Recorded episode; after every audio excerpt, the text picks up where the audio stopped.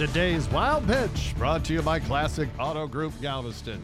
As the 11th pick in the 2006 draft, quarterback Jay Cutler had a pretty pedestrian career. Although, if you ask him, he was the greatest ever. Cutler never lacked confidence, once saying he had a greater arm than John Elway.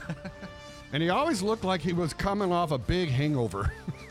So it's not surprising that when Cutler encountered a Bears fan in Vail, Colorado, he agreed to pose for a picture with the dude only if the guy chugged an entire pitcher of beer first. Spelling it.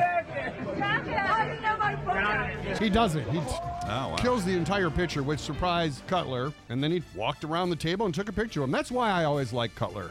Yes, he threw almost 200 interceptions during his career, but now and then, Dean, he'd connect on the big one. That's today's wild pitch.